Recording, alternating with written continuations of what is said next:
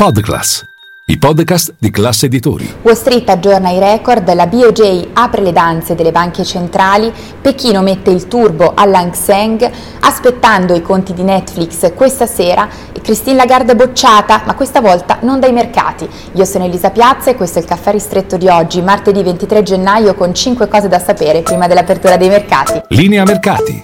In anteprima, con la redazione di Class CNBC, le notizie che muovono le borse internazionali. 1. Partiamo da Wall Street che ieri sera ha aggiornato i suoi record, dunque nuovo massimo storico sia per l'S&P 500 che per il Dow che per la prima volta ha chiuso sopra la soglia dei 38.000 punti. Possiamo dire dunque che la settimana borsistica è iniziata decisamente con il piede giusto. 2. Veniamo alla Bank of Japan che poco fa ha aperto le danze delle banche centrali, ha lasciato come d'attese i tassi invariati, ancora negativi, nessuna modifica neppure al meccanismo di controllo della curva dei rendimenti, inoltre ha rivisto al ribasso la sua stima per l'inflazione in Giappone Giappone nel 2024, dal 2,8% al 2,4%. Dunque rinviato il cambio di passo atteso ad aprile, secondo gran parte degli analisti. La Bank of Japan dunque eh, resta l'unica grande banca centrale a mantenere una politica monetaria ultra accomodante. E poi tre ci spostiamo in Cina perché eh, Pechino mette le ali, mette il turbo alla borsa di Hong Kong, forte rimbalzo quest'oggi, circa 3 punti percentuali di rialzo per l'Hang Seng.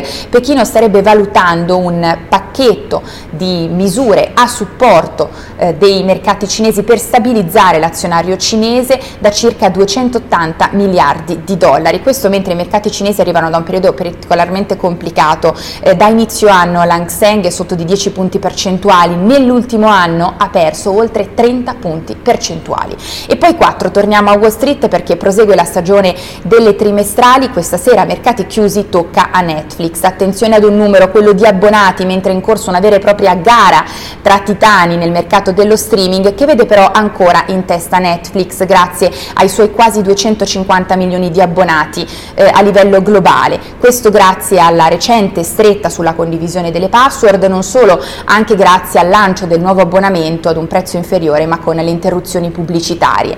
Possiamo dire che se agli albori il fondatore Reed Hastings eh, diceva il nostro unico nemico è il sonno, ora le cose sono decisamente cambiate, il mercato dello streaming è saturo e Netflix se la deve comunque vedere con i competitor da Prime Video a Disney Plus, ma ce ne sono molti altri, staremo a vedere insomma come andranno questa serie i conti. E poi 5 Concludiamo con Christine Lagarde bocciata, questa volta non dai mercati ma dal suo stesso staff e quanto emerge infatti da un sondaggio interno, oltre la metà dei dipendenti della BCE ha definito la performance della Presidente scarsa o molto scarsa. Nel caso di Mario Draghi i giudizi negativi erano appena del 9%, nel caso del predecessore Jean-Claude Trichet di circa il 14%. C'è da dire anche che eh, Francoforte negli ultimi anni ha ridotto il proprio budget e congelato le assunzioni, quindi quindi probabilmente anche questo ha inciso sul malcontento.